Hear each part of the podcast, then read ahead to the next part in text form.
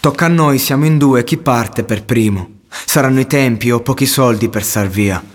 Non sento musica quando viaggio, non leggo. Sicuramente chiamano te dopo di me.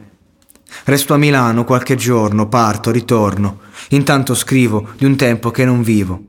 Aspettami che arrivo, che mi informo sui treni, gli orari, i prezzi, i soldi, il modo in cui lo ottieni.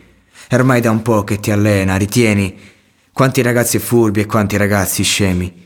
Quanti ragazzi svegli, quanti ripieni in mostra, quanti ragazzi stanno dalla nostra, dalla nostra cameretta, troppe le volte in cui non ci si aspetta, ma dove la metterai mai tutta sta fretta?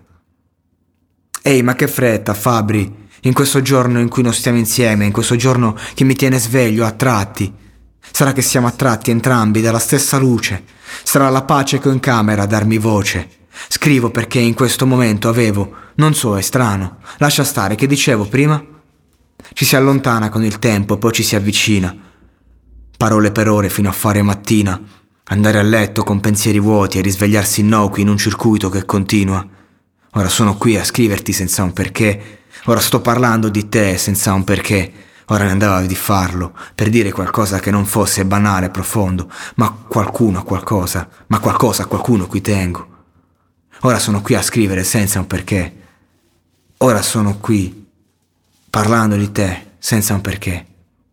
Non ti puoi perdere gli anni migliori, ma quanti gli anni migliori, quanti lavori, fuori gruppi minori, oh quanti invasori, quanti leva mi stringi e quanti rapporti ignori.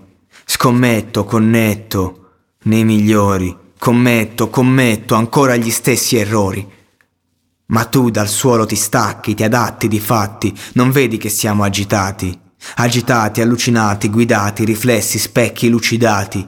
Tocca a noi, siamo in due, io parto per primo. Saranno i tempi, oppure qui c'è ancora una via.